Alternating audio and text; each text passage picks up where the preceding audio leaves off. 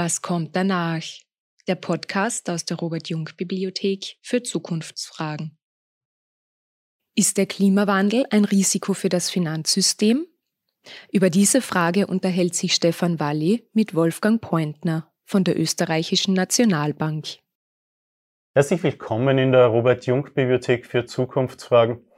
Regelmäßig setzen wir uns hier mit spannenden Zukunftsthemen auseinander und natürlich der Klimawandel ist eines dieser Themen.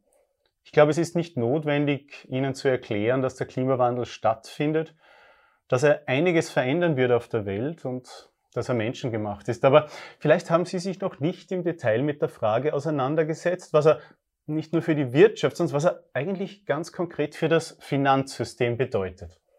Darüber wollen wir heute sprechen. Was bedeutet der Klimawandel für das Finanzsystem? Dazu haben wir uns einen Experten eingeladen, Wolfgang Pointner. Und Wolfgang Pointner ist ein Ökonom. Er kennt sich mit diesen wirtschaftlichen Zusammenhängen aus und er kennt sich mit dem Finanzsystem aus, denn er arbeitet für die österreichische Nationalbank als Advisor in volkswirtschaftlichen Fragen.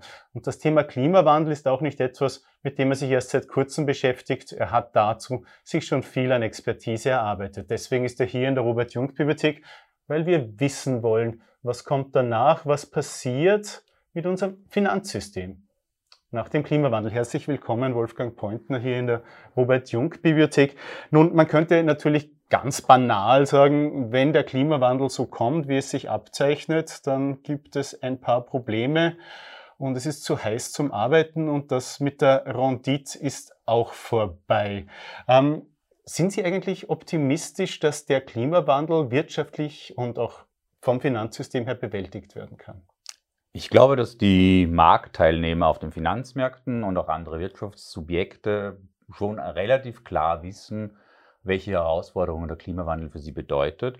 Das Problem wird wohl sein, dass man die notwendigen Maßnahmen in der vorgesehenen Frist noch setzen wird. Und da gibt es natürlich gewisse Fragen, wie die Koordinierung verschiedener Bereiche aussieht, also das politische System, das Wirtschaftssystem, das Finanzsystem die müssen hier alle einen Beitrag leisten. Und ich glaube, wie gesagt, dass es den einzelnen Akteuren auch bewusst ist, aber es muss halt hier alles in einem gewissen Gleichschritt auch funktionieren.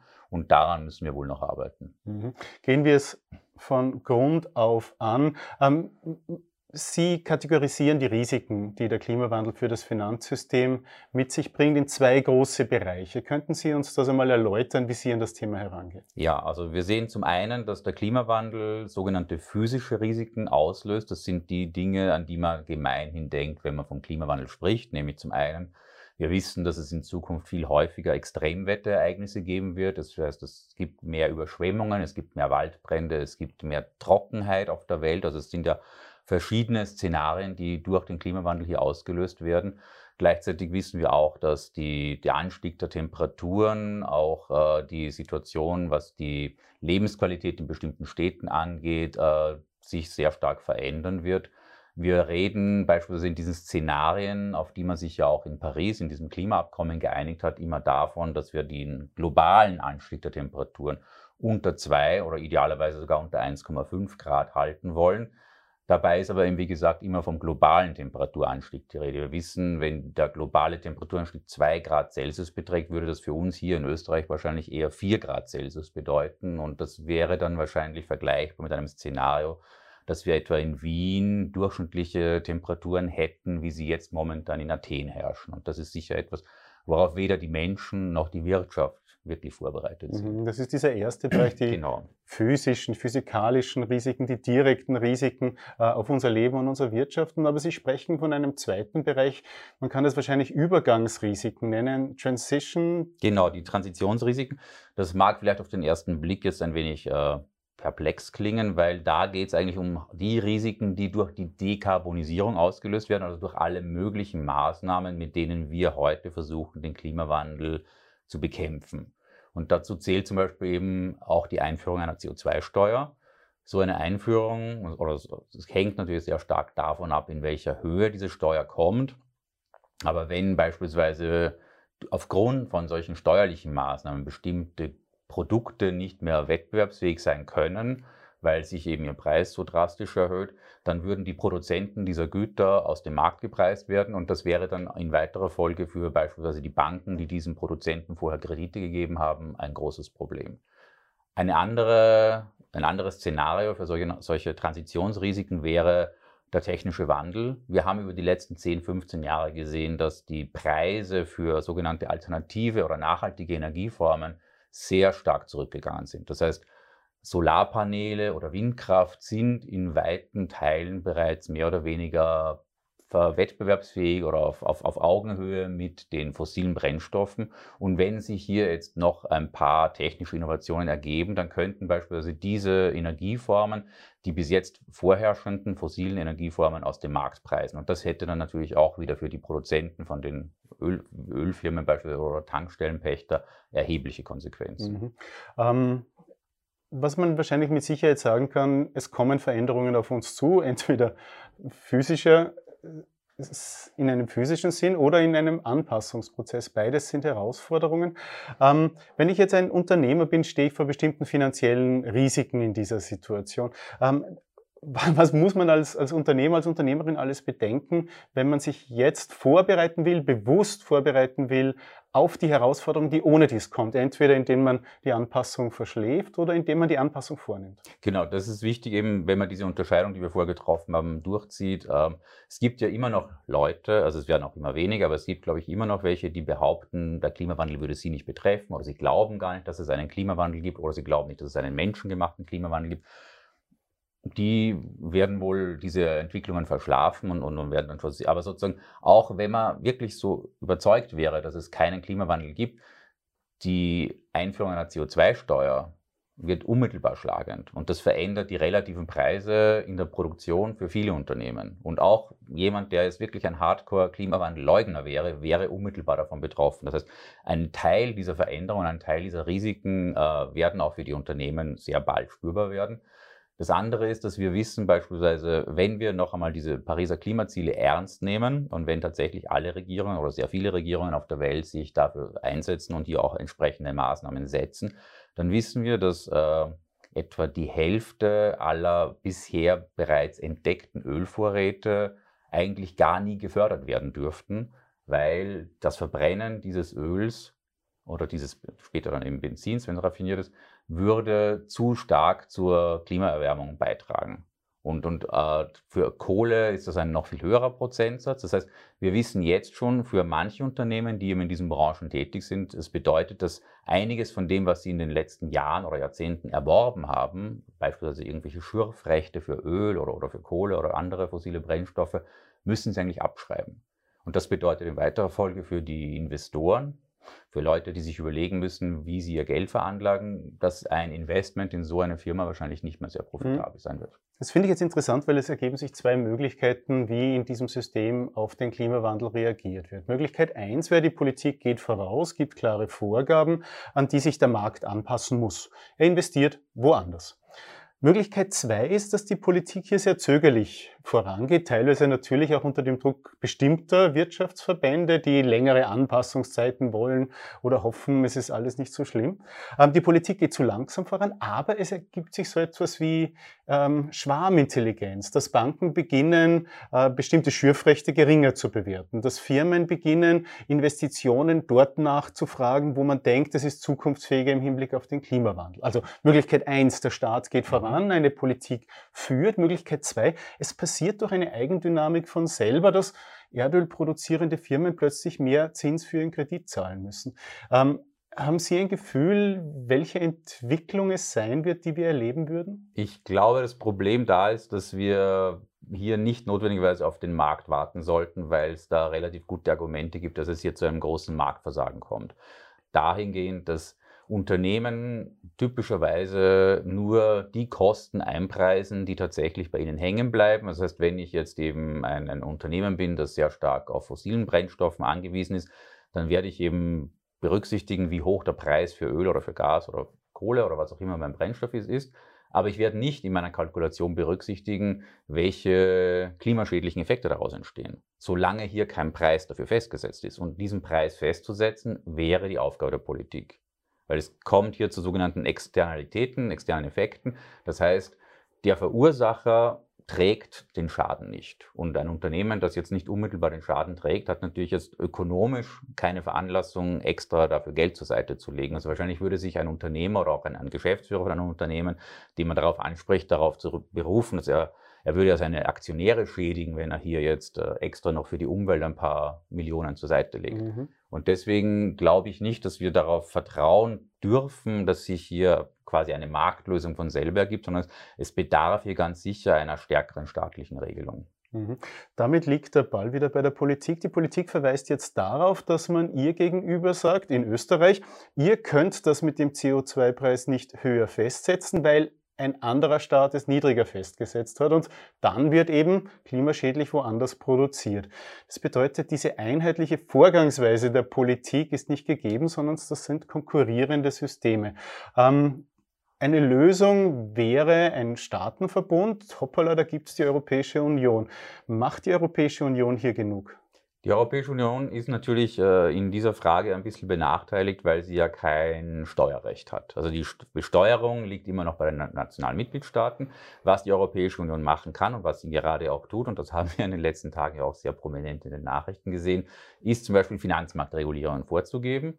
Und hier gibt es eben gerade eine große Diskussion darüber, wenn jetzt tatsächlich äh, private Haushalte, Pensionsfonds, andere Investoren ihr Geld verstärkt aus diesen umwelt- und klimaschädlichen Bereichen auch rausnehmen wollen und dann eben stärker in, in klimaförderliche äh, Instrumente veranlagen möchten, dann wäre es halt für diese und Veranlager, für diese Investoren gut, wenn sie wüssten, was denn tatsächlich ein, ein grünes Investment ist. Und dafür gibt es eben diese berühmte Taxonomie, über die gerade in den letzten Wochen sehr viel diskutiert und gestritten wurde.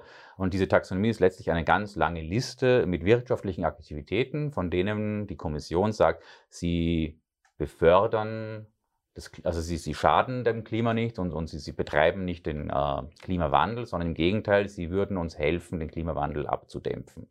Und da war eben die, die große Streitfrage in der letzten Zeit, ob beispielsweise die Nuklearenergie eine solche eine solche äh, Investitionsmöglichkeit wäre. Mhm. Gut, wir gehen jetzt darauf in der Robert-Jung-Bibliothek nicht im Detail ein, da die Auffassung von Robert Jung natürlich klar war, der eine Vielzahl von Sicherheitsfragen, gesellschaftlichen Fragen mit der Nuklearenergie verbunden sah. Ähm, gehen wir deswegen einen Schritt weiter, wer die Akteure sein können. Wir haben über den Markt und das Marktversagen gesprochen, wir haben über die Politik gesprochen, über die Notwendigkeit, äh, gemeinsam zu agieren zwischen Staaten, den Problemen der nicht bestehenden Steuerhoheit der Europäischen Union. Und dann gäbe es natürlich die Europäische Zentralbank. An die Europäische Zentralbank denkt man nicht sofort, wenn man über den Klimawandel liest oder schreibt oder diskutiert. Ähm, welche Rolle kann die Finanzpolitik der Europäischen Zentralbank hier spielen? Also wir, die Europäische Zentralbank sieht insbesondere seit den letzten zwei Jahren, würde ich sagen, hier sehr wohl ihre Verantwortung. Es gab in den letzten anderthalb Jahren eine große interne Diskussion im Eurosystem, also der EZB und den nationalen Notenbanken, über die geldpolitische Strategie der EZB. Und man hat dabei auch zum ersten Mal jetzt ganz konkret den Klimawandel als ein strategisches Ziel definiert. Das ist eine Novität. Also das war vor zwei, drei Jahren noch, wie Sie gesagt haben, hätte niemand daran gedacht. Ähm, was wir festgestellt haben, ist einerseits, dass wir in, also dass die Notenbanken in ihrer Geldpolitik darauf achten müssten, hier keine besonders klimaschädlichen Aktivitäten zu fördern und dass wir eben auch diese, diese Risiken, die sich daraus ergeben könnten, wenn wir geldpolitische Entscheidungen treffen, besser berücksichtigen müssen. Und in einer anderen Kategorie von Analysen, letztlich ist die Verantwortung und das Primärziel der Notenbanken immer noch die Preisstabilität. Und wir wissen, der Klimawandel könnte auch zu einer stärkeren Inflation führen. Und da ist dann eben die Frage, ähm, wie wir solche Maßnahmen beurteilen und, und dass man diese Maßnahmen, wenn sie dann eben tatsächlich zu höheren Preisen führen würden, bereits im Vorfeld äh, auch prognostizieren kann. Mhm. Ähm, bleiben wir vielleicht wirklich bei den Maßnahmen, die eine Europäische Zentralbank treffen kann und vielleicht reden wir im nächsten Schritt über die Auswirkungen auf die Volkswirtschaft. Und es gibt die Überlegung, dass wir ähm, unsere Wirtschaft erdrosseln durch die Maßnahmen gegen den Klimawandel. Andererseits hat jeder in der Pandemie, jeder gelernte Österreicher, jede gelernte Österreicherin die Zeit genutzt, zu den Bauhäusern zu fahren. Die Bauhäuser, die Bauindustrie ist völlig aus dem Ruder gelaufen bei den Versuchen, Material nachzubestellen, weil wir investieren und nicht wenige von uns investieren durchaus auch mit dem Klimawandel als Ziel. Das bedeutet, wir haben Umsatz- und Wirtschaftswachstum geschaffen mit Investitionen, auch für den Klimawandel. Kann der Klimawandel äh, ein gigantisches Investitionsprojekt sein, das stimulierend wirkt?